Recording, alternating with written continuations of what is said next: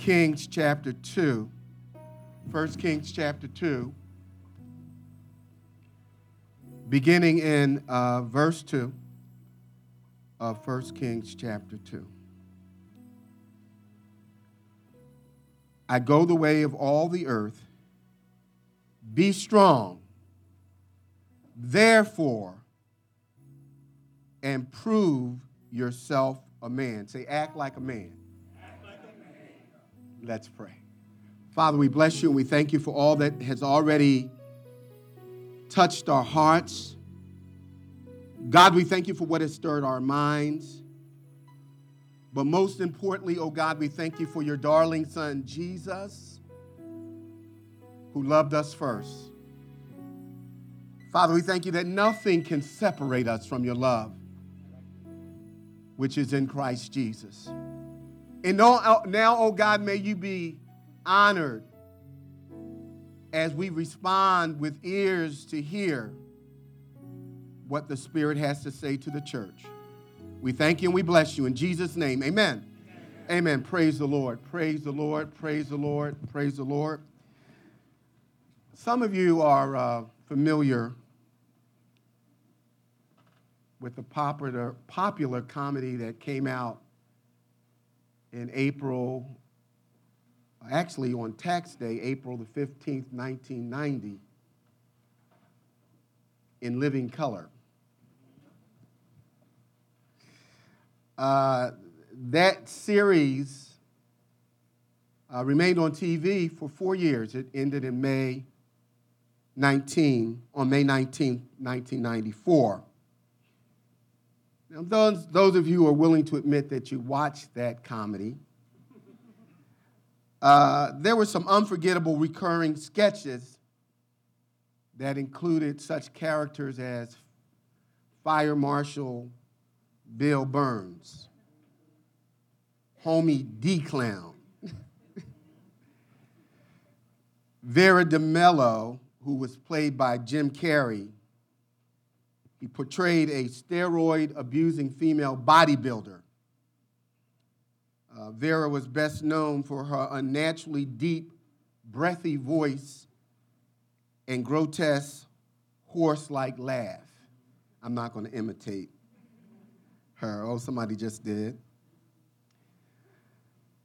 Then there was Wanda, played by Jamie Foxx. She was the girl that nobody wanted. And she would famously say when she thought she had a man, I'm going to rock your world. Amen, amen, amen. You didn't have to say it, your eyes told me you knew. Of all the characters in Living Colors, in Living Color, that I would consider my favorite, it would be Anton Jackson. Damon Wayans played the part of a drunken, homeless man who lived in a series of self made cardboard boxes. And because of his destitute plight, citizens as well as the news media, media were attracted to this man's home situation and they would interview him and they would ask if they could help, if they could contribute, and he would always proudly say, I live in luxury. And he said, I have my own home built TV, and then he would point to a crayon drawn TV that he had personally grafted on to the wall. Then he said, Well, what, what, what do you use for toiletries and what do you use for the bathroom? Then he picked, take this big jar, and he said he had the most convenient and updated uh, toilet facilities as you sat laughing and being grossed out, that in his mind, somehow, that was appropriate. He would try to impress you with his intelligence by making up words that did not exist. Anton Jackson had an answer for everything that you could ask him, and he would try his best to convince you that there was nothing that you knew that he did not know.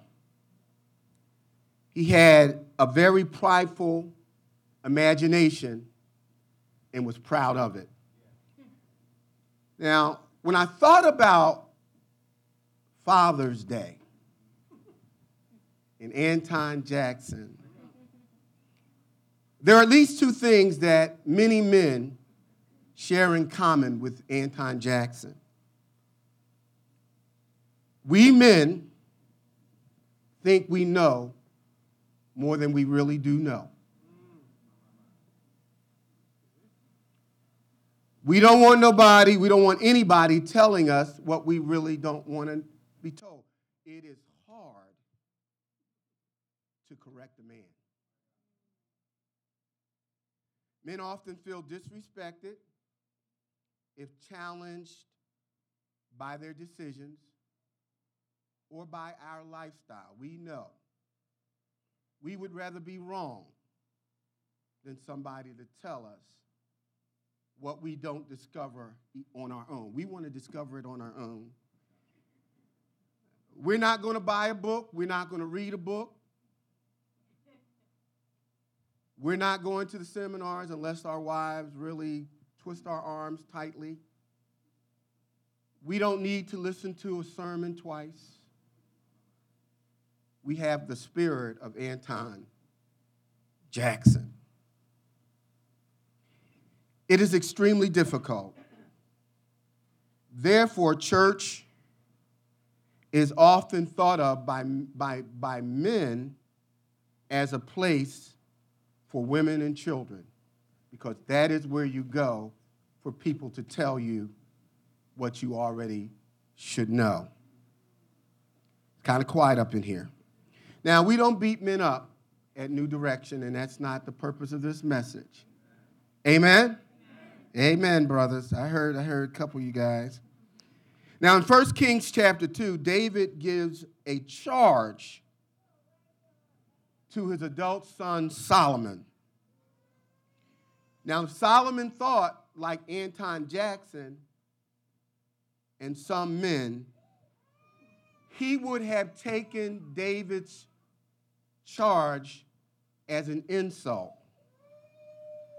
David says to his son, his, the king that is going to succeed him, Solomon, he says, Son, be strong and be a real man. You say that to a brother, that, that, that kind of shakes some things. But Solomon did not take those words from his father as an insult. One of the quickest ways to bring anger out of a man is to say, You don't act like a man. You ain't no real man. And sometimes, in the heat of an argument, the brother who towers over his wife, there she is with her finger pointing, and pointing at his chest and tapping that chest. You need to be a real man. You need to man up. I think that because of the way God has designed men, one of the worst things that a woman could ever do is to challenge a man's masculinity. I believe that a woman can encourage a man. You need to be stronger, honey. Keep working at it.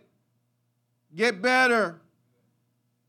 But you can only, a, only another man can say to a man,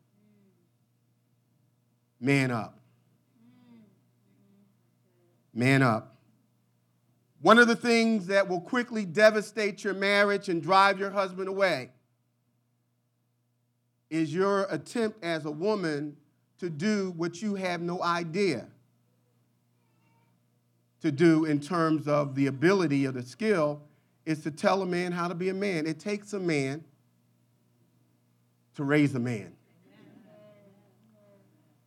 And so you want to be very careful how you communicate with the men in your life. Only a man can tell a man, be a man. When David told his son, Be strong, act like a real man, Solomon listened closely to his father's words. What David was saying is, I am about to die, and I can't imagine as I'm thinking about my own legacy in life, as I am departing from this world and returning to the place where Jesus said he'd gone to prepare for those who are part of his body, the part of the church, what I would want to say to my three sons. David said, When I leave here, you're going to face challenges such as you've never experienced before. You are going to be confronted with, with circumstances that will require nothing less than greater strength and a determination to act like a real man. Now, obviously, if David is saying act like a real man, he has an idea of what that description, what that definition would actually look like. What is a real man from a biblical perspective? I want you to consider with me the fact that David is called a man after God's own heart. And so the characteristics that were developed in David's lifetime as he ruled over the nation of Israel, he could reflect back on those specific experiences in his walk with God and say, You can look at my lifestyle and, and find the traits that mark off what a real man looks like. What's interesting is it's not that complicated. And like never before, and I, am going to take my time to kind of launch this plane. Everybody's fighting for their rights. Women's rights. This is the year, the, the, the, the uh, decade, the century of women, the decade. Women are finally going to stand up. They ain't going to take it no more. And you got the uh, lesbians and homosexuals. Everybody's standing for rights. And Men are in between that being squeezed in such a way that it's almost offensive to be a man today. It, it, it, really is. It's really a question about what real masculinity is. And if you watch what TV is trying to redefine for man, you'll find that that description of manhood does not match what the Word of God has to say about what a real man is. Somebody say, man up. What we're going to see in the Word of God today from the life of David is that there are at least five traits that are true of real men. And this will not only bless the brothers in the church today, but it's going to bless the sisters. And the first trait is that men, men, men of God, men that God takes notice of, they're first and foremost worshipers. David's primary uh, calling card, his logo, his, he, he, what would most distinguish David as the author of the majority of the Psalms is that David was a worshiper. Now, before I elaborate on what that means, I want you to travel back in history with me and understand that when we talk about men as worshipers and, and therefore uh, uh, expressing what God would say a real man is, men were the ones who led their families in public and private worship. Amen. It was God who gave fathers the responsibility to cast a vision and not send their families to synagogue or to the church. Men brought their children and wives to church. Something has changed about the landscape for men. And so when you look across this nation and you see that the majority of those who come to church are not men, but women. I want you to know that men need to man up. We have shirked our responsibility, and God is calling us to lead our families as worshipers. And what is a worshiper? When we are worshiping God, what we're actually doing, the word means worthy ship. We are saying by our actions and our attitudes that we value God. And what we value, we will treat as valuable. And so a worshiper is someone who values God. And we demonstrate that by how we treat God. If you want to know if you're a worshiper, if you value God, if you see him as significant, as you, if you see him as preeminent and, and, and, and, and, and the one who should be the Lord and supreme over your life, it will be demonstrated by how you respond to God. Your lifestyle will demonstrate that. Worship is a, the proper response to divine revelation. In John chapter 4, verse 24, the Bible says that God is spirit, and they that worship him must worship him in spirit and in truth. What that says is that God, when we talk about worship being the proper response to revelation, that it is not just an emotional expression. We respond authentically, genuinely, and sincerely. But that sincerity in terms of how it is expressed externally is in relationship to truth. They that worship him worship him in truth. So, general worship is never going to be done out of ignorance.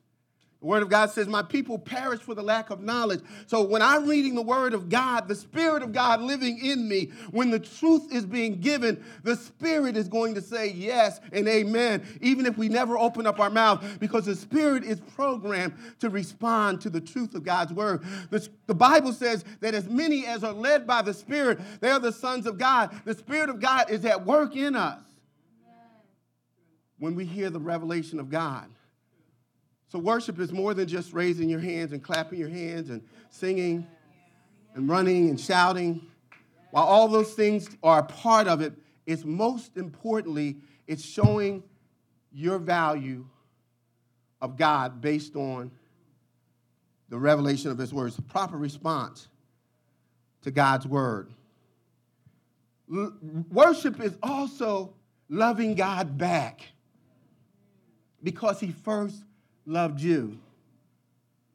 That's what worship is. That's what, as simple as that. I'm loving God back in the same way that He loves us. How does God love us? God loves us unconditionally, without strings attached, in spite of love, active love.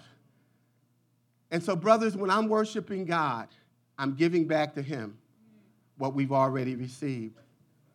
When I'm worshiping God, I'm saying you are the most valuable, most important, significant, worthy person in my life, not only because of what you have done, but because of who you are. Because if God never loved me, if God never showed mercy, He is still God. Those are simply expressions of His unconditional love. God is spirit, and they that worship him must worship in spirit true. Now, here's some things that will be evident when you recognize that God has called us to be worshipers of him. Here's how you know when you're being a worshiper worship includes surrender to God because of his tender mercies. In Romans chapter 12, verse 1 says, Paul says, Therefore, by the mercies of God, I beg you, the mercies of God occur in chapters 11 all the way back to chapter 1. His righteousness, His justice, His grace. He said, because of all of the mercies, mercies is when we don't get what we deserve. In light of what God has done and the position that we now have in Him, we were lost in sin, separated from God, dead in our trespasses and sin. In light of what God has now done, He has given us His grace in the person of his son, he says, I beg you to present your body. as a living sacrifice, holy and acceptable unto him, which is your reasonable spiritual service. So when I surrender, when I present myself, my, the body that God has given me to serve him, that is an act of worship. And the scripture says that's the least. It's not the most that we can do. It's the least that you can do because even the bodies that we have, the Bible said, Don't you know that you are the temple of God and the Spirit of God? He lives in you. You have been brought with a price, the precious blood of Jesus. I'm not my own, I belong to Him. That's why we need to take the position of Paul. I am crucified with Jesus, nevertheless. And so, whole, true worship, when I'm responding properly to the revelation of God and loving Him back, it means I'm going to surrender it also means that you're going to be single minded. In Philippians chapter 3, verse 10, Paul says, I want to know him. Some of us want to know church.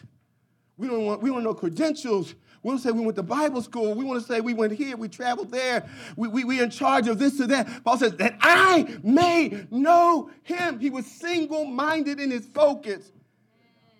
He said, forgetting those things which are behind. He said, because this one thing I do.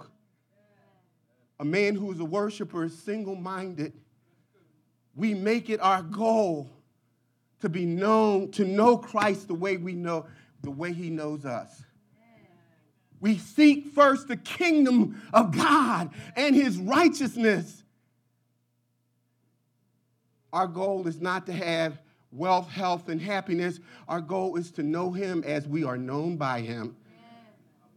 So true worship means that I'm surrendered. I'm all in. I've died with you. You are my master.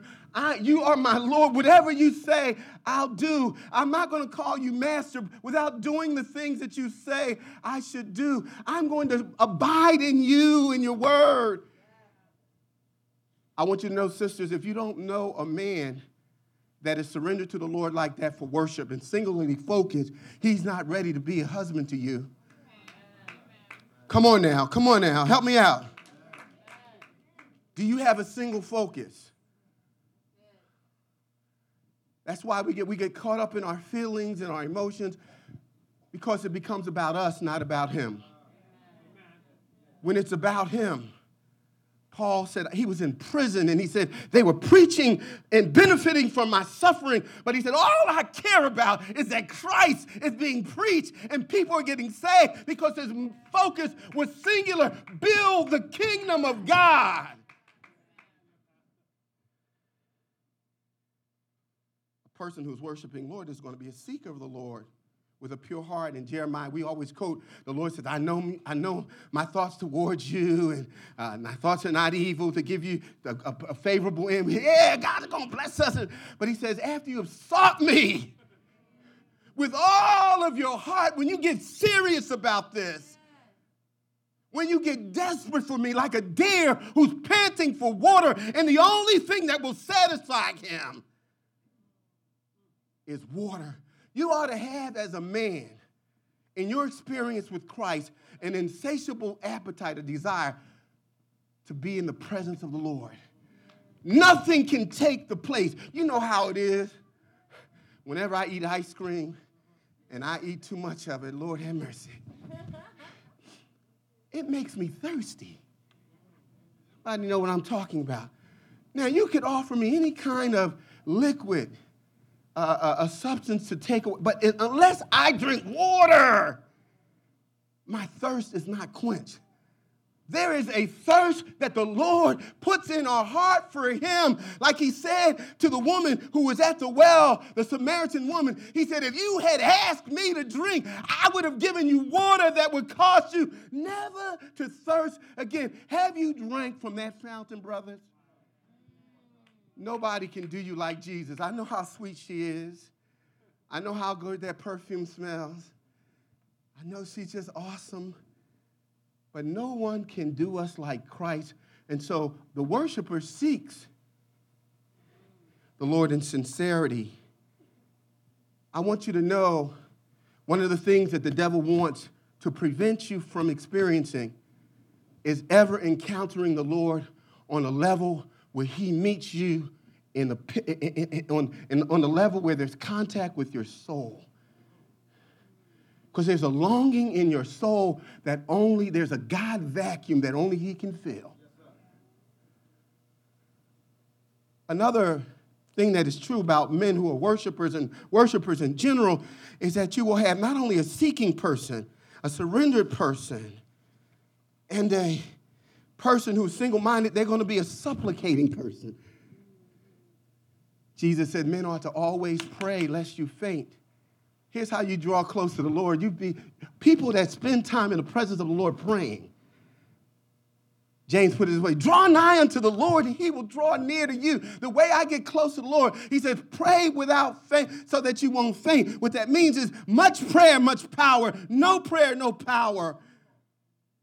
I am ushered into the presence of the Lord when we are on speaking terms. Not just when you're trying to get that job, not when they're talking about firing you, not when you're getting ready to go to the hospital to be evaluated for that lump that you can't explain.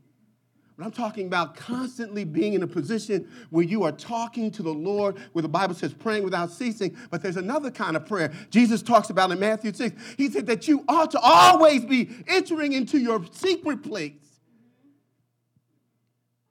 When you're entering into your secret place through supplication, through prayer, you will learn how to recognize the voice of God. And one of the most scary things to me is that people who profess to be Christians but don't they, they don't they cannot say that they've heard from God. There's no way that a sheep can't hear the shepherd's voice, the shepherd of our soul, Jesus. And so you want to be supplicating, seeking, because men are true worshipers. I want you to know when Adam became a worshiper, it, it, it wasn't after he was placed in charge of a ministry or when he got a title, the first thing that God established between him and Adam was, a, was an intimate relationship. Adam was a worshiper from the very beginning, before there was ever an Eve, before there was uh, any other responsibility. It was Adam and God walking in the garden in the cool of the day. You want a man, a real man, has a personal relationship with the Lord as his priority relationship. Because if he can't love God, he sure can't love you. Jesus said the greatest commandment is to love God with all your heart, with all your mind, with all your soul and strength. You need to love God like that. And we talked about this before. You should love God so much that any other love is so insignificant in comparison that it almost seems like hate that you should love God so much that He is the center of your joy. You should love God in such a way, which with all of your heart, with all your strength, that by the time you get to heaven, you're so exhausted from seeking God and supplicating for God and surrendering to God that you're totally exhausted and you're falling into the arms of the Savior because now you don't have to seek Him anymore. You have Beloved, does not yet appear what we shall be, but when we see him, we shall be like him, for we shall see him as he is. A worshiper, a worshiper. There are a lot of people that are church attenders and, and good members until somebody offends them. But when you are a worshiper, you want to be where worship is occurring. That's why Bible says, uh, uh, uh, where two or three are gathered together in my name, where worship is occurring, where people are seeking me and surrender. You want to be there. A young man was sitting on the porch with his grandfather in the, in the, in, out on his farm, and he noticed the granddad's da- dog. He, the dog just took off running. And then about seven or eight other dogs went running after the, his, the grandfather's dog. And they just ran around and ran around. And then over time, one dog stopped, another dog stopped. And then the dogs that were chasing the grandfather's dog, all of them eventually stopped running, but the grandfather's dog kept running. And so the young man said, Well, why is our dog still running? He said, Let me explain something to you, son.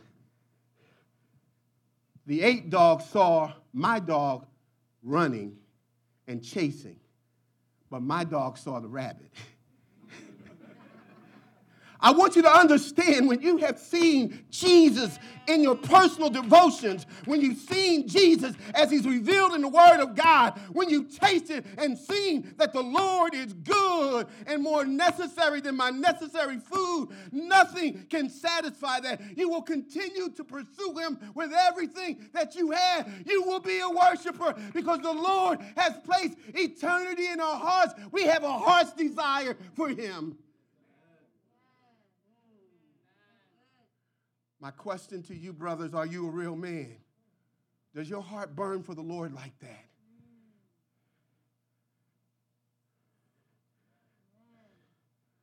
Sometimes when things you just can't figure it out. I don't know how many times I don't know what to say or what to do, and, and, and it's regarding the church, and, and I don't have anybody to call, and it's just not that simple. But here's what I do know I know I hear from the Lord. I know that I'm on good terms with Him, and by and by, He's going to tell me. That's the confidence of a worshiper that you give back to God your, his love, the kind of love that he gives you, that you value him. Do you value him? Here's a second thing. Not only are men worshipers, but they work. Now, as I was preparing this sermon, I realized, and this was, God put this on my heart. I looked at last year's sermon. It's the same outline, not the, not the same sermon. Amen. But the principles concerning men, they don't change. We don't need more revelation. We, we don't need a new interpretation. Maybe if he said it in another language, maybe if they spoke in a tongue. No, no, no. The tongue that God has already revealed to us that we can understand, we simply need to take it to heart. And one of the things that is true of a real man a real man will work, he will have a job if he can work. And one of the hardest things for men who retire is that their identity is so tied into their work that they become depressed. And the highest incidence of suicide is, oh, is, is 55 and older because men don't feel needed anymore. Now, your job doesn't define who you are. We need to understand that. But real men work. The Bible says in Genesis chapter 2, verse 15, the Lord God took them in and put them in the Garden of Eden to work and to take care of it. I want you to know that we've done a horrible job of taking care of the Garden of Eden. Our Garden of Eden, the world, we have destroyed in many ways the environment and the climate. Yeah. Amen. Amen. And we are now suffering the consequences of that regardless to what people are saying. It's not true. God gave man the responsibility to care for the environment, to care for the climate. That's our job. We were given a job. Now notice the job is not the result of the fall of man. This is pre this is pre-Adamic sin. Adam doesn't fall until chapter 3. So work is not a part of the curse, but work is a blessing. Somebody say amen.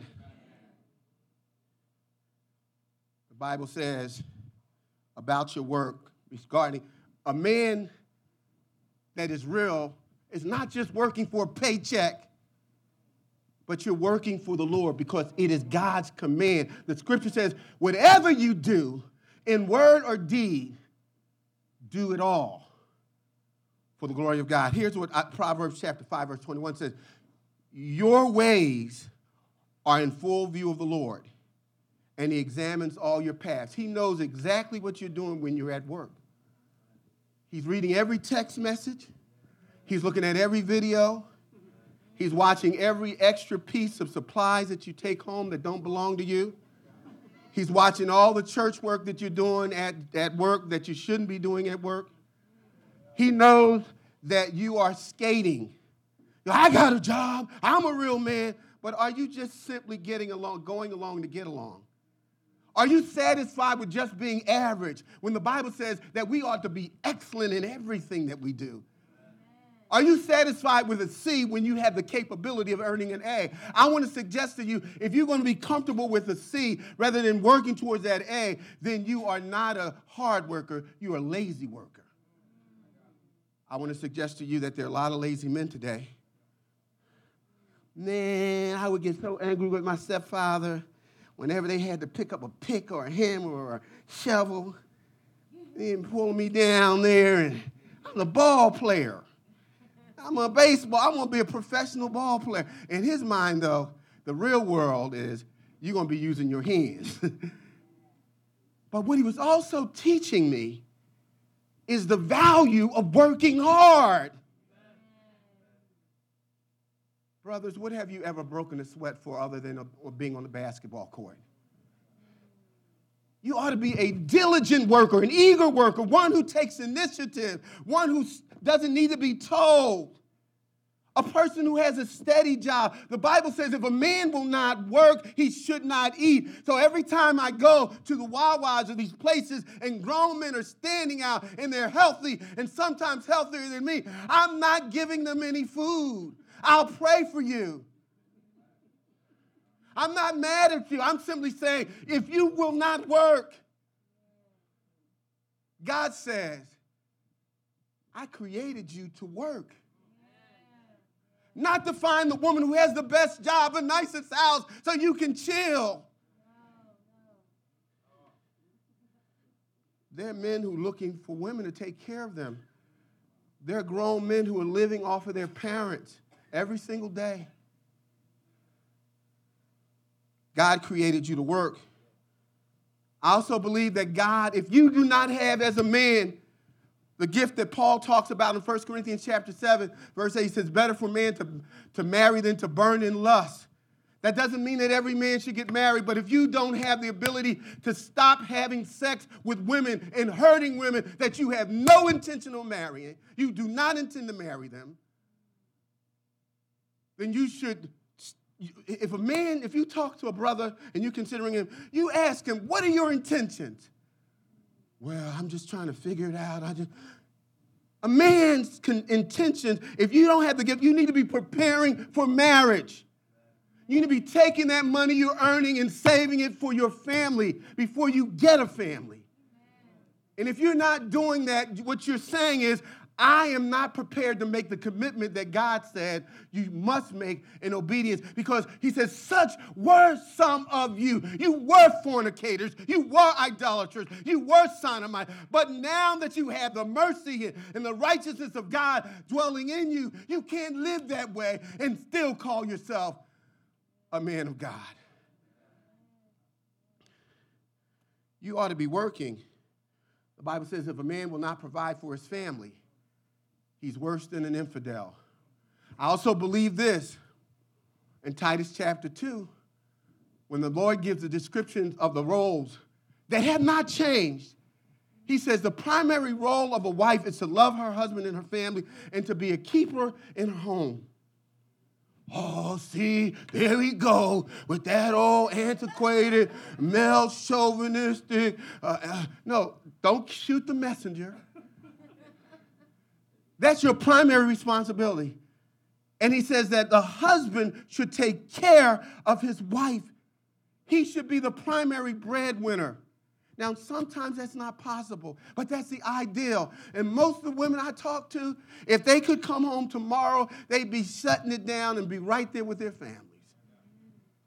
And sometimes that's not possible because of the bills you made. Like the woman said, Oh, the pastor said, all I got to do is leave my job and you're responsible for taking care of me. And I'm going to give them my resignation tomorrow. Okay, honey, but we'll do it without cable. We can turn your cell phone in and they will let them come and repossess our cars. And we're going to have to move down to North Wilmington. And, and, and, and, and when those, when it doesn't have to be North Wilmington, it could be Newark or Bear. We're going to move into part of Delaware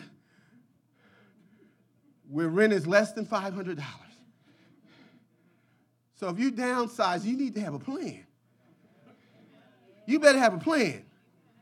And then when she does come home, based on the agreement as the Holy Spirit has directed you as a spiritual servant leader in your home, don't batter her because she doesn't bring a paycheck home. But God bless you if you have the kind of wife who earns more than you. And you and her can work it out, work it out. Thank you, Jesus. But still, that doesn't change the order of God in terms of his ideal. Somebody say amen. A real man works. A real man works. Are you preparing for marriage, young man? One of the things that I see with young men today, they have no desire to be committed. In some ways, I don't blame them. And that wasn't a brother saying, I can't give the answer to that. That was Siri. Why would a man make a commitment to you when he can get everything from you without one? Why would he take on the responsibilities when every time he feels like he can run home to mama or dad? Why would he? It's wrong, but sisters, you need to take responsibility for yourself. Let's run on. And so a man of God is one. A real man works, he worships. He also, a real man knows the word of God. Going back to 1 Kings chapter 2, David said, Observe what the Lord your God has what? Required. Walk in obedience to him and keep his what? Decrees and commandments, his law and regulations as are what? Written in the law of Moses. The, the, the, the word of God is recorded in this book we call the Bible. So, real men that are following the Lord Jesus, they not only know the Word of God, but they accept the authority of God over their lives. What God says settles it. I'm sick of talking to men who, when it comes to how they feel versus what the Bible says, the Word of God has no authority over their life. The Bible says that all scripture is inspired by God. God breathed, theopneustos, out of the very mouth of God. We say we believe this book. It said it is profitable for doctrine and reproof and instruction in righteousness, that the man and the woman of God may be thoroughly, adequately equipped for all good works. Everything you need is in this book. It comes from the mouth of God. So when God speaks and it's clear, your response should be yes. But a man that will not submit to the authority of the word of God is not a real man, and he sure isn't a Christian, or he's not acting like one.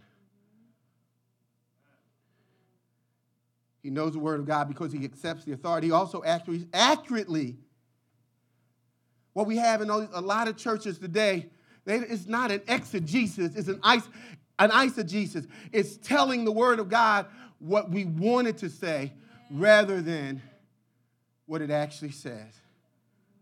Paul says, but be ye, but Paul says, study to show yourself approved, a workman who rightly executes or cuts straight the word of God, a man of God, a real man of God, accurately studies the word of God. You don't look for past. See, the Bible says, submit to your own husband in all things.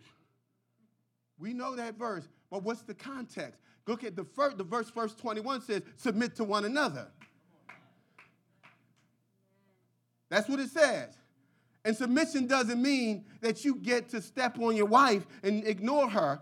What it does mean that she voluntarily comes, hupoponeo, voluntarily comes under your authority as you are leading her according to the word of God. I don't know very many women who won't follow a man who's following the Lord. Not only do we accept the authority of the Word of God and accurately study, we apply the Word. Here's what David says, going back to 1 Kings 2. He says, Walk in obedience to Him and keep His decree and commands in His law and regulations that are recorded. You, it's one thing to know the Word, it's an entirely different thing, men, to apply the Word that you know. He says, Keep His decrees Obey his law. The reason why they say, well, the Bible doesn't even work. Well, I'll tell you why it doesn't work. Because you haven't obeyed it. When you obey the scriptures, God said, I will make your way prosperous. I will cause you to be successful. You will be like a tree that is planted by the rivers of water, and whatever you do, The word works, but you have to apply the word. I don't care how you're feeling. Because we don't walk by what we can see and how we feel. We walk by faith, and faith is the substance. Oh my goodness. Somebody say amen. God's word works.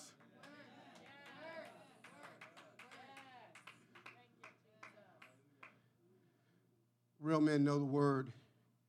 They accurately apply it. They act, act, active, accurately study, and they accept it. That's why you need to come to Bible study. Bible study is not just for women.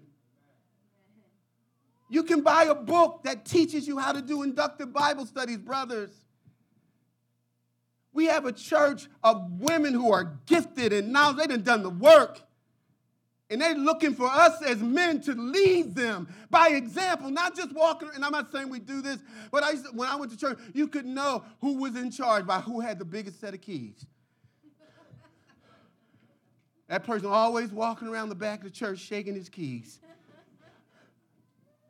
I don't know how many times I've gone to teach workshops, and the only person that never sits down is the pastor. Brothers, we have to show up. We have to show these ladies that we're serious about the, the, the, the charge that God has given us to be strong and be men.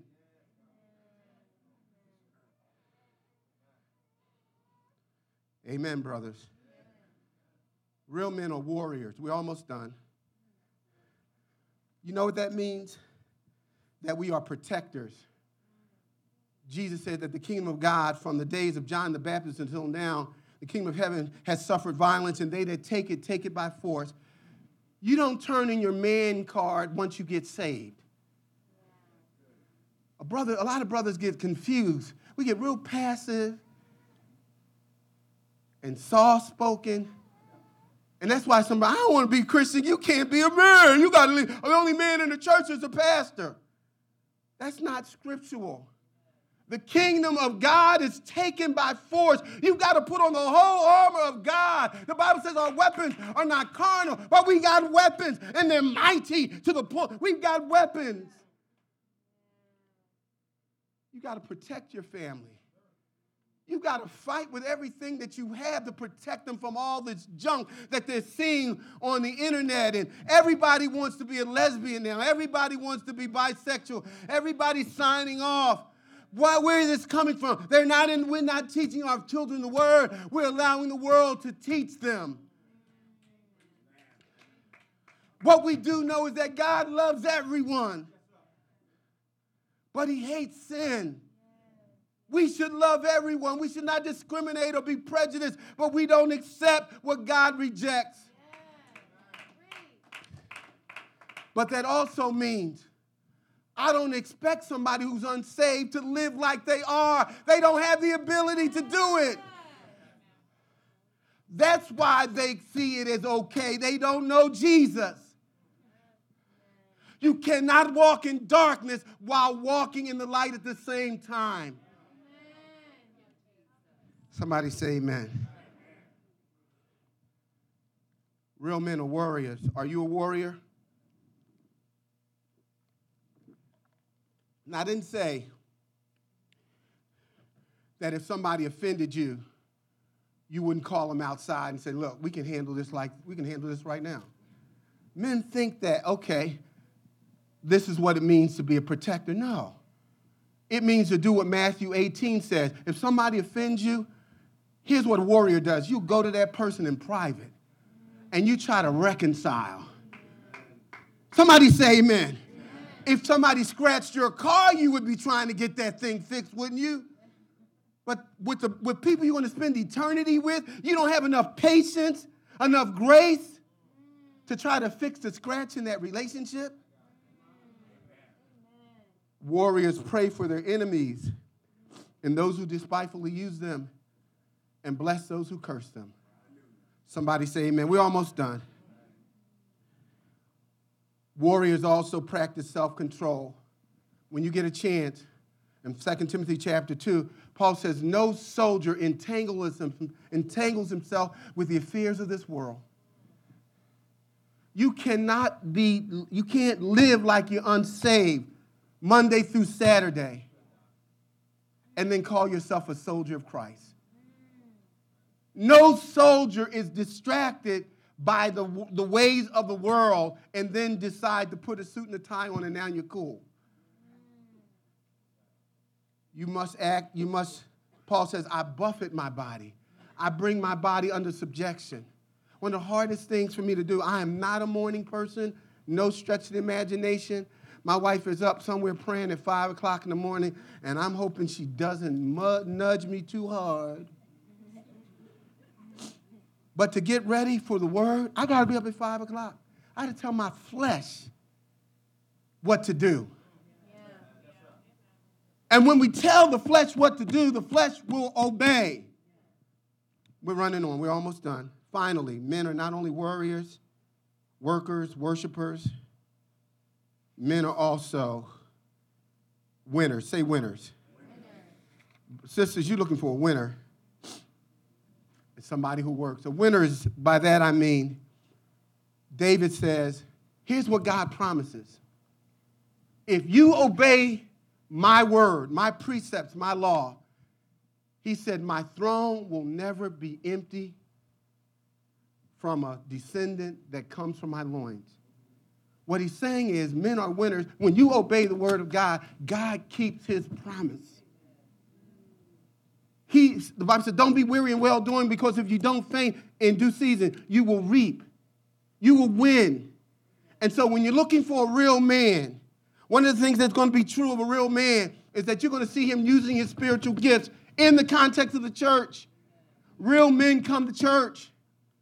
Amen. Okay, Lord. Real men produce spiritual fruit. You said, You didn't choose me, I chose you that you may bear fruit and that the fruit that you bear will remain. You ought to see evidence of the presence of the Lord in a man's life through the fruit that they're bearing. You ought to see spiritual growth. That's what that means to be a winner. Oh, he got a better job. He's now, look at the suits that he's wearing. Some of the biggest demons in the world. The Bible says, don't be deceived because the devil appears as an angel of light. You ought to see, as I've already indicated, in men who are winners, the blessings of the Lord. You want a man that's being blessed by God. Stand with me.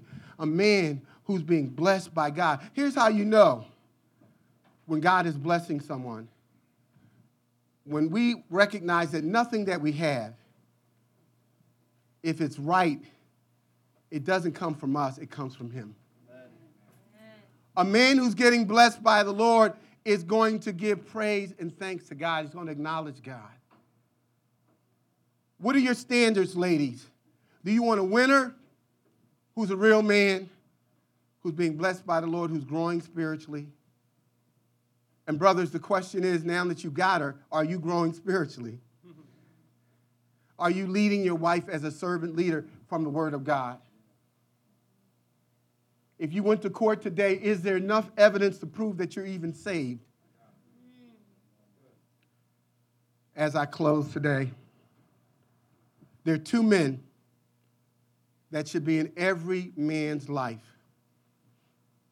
You ought to have a Nathan in your life, and you ought to have a Barnabas. Some of you remember Nathan was the prophet who came to the king, and he told the king a story about how a ewe lamb was stolen by a man who was rich and in all kinds of abundance. And David said, Go get him. I'm going to make him pay in fourfold and so forth. And then Nathan said, David, it's you.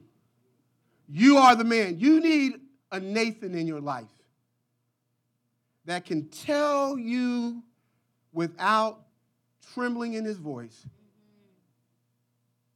Brother Tim, you wrong. You wrong, elder. You wrong. Now here's the problem. We like Anton Jackson. You can't really correct the man. And the older we get, the worse we get. The hardest patients to deal with in the hospital are men.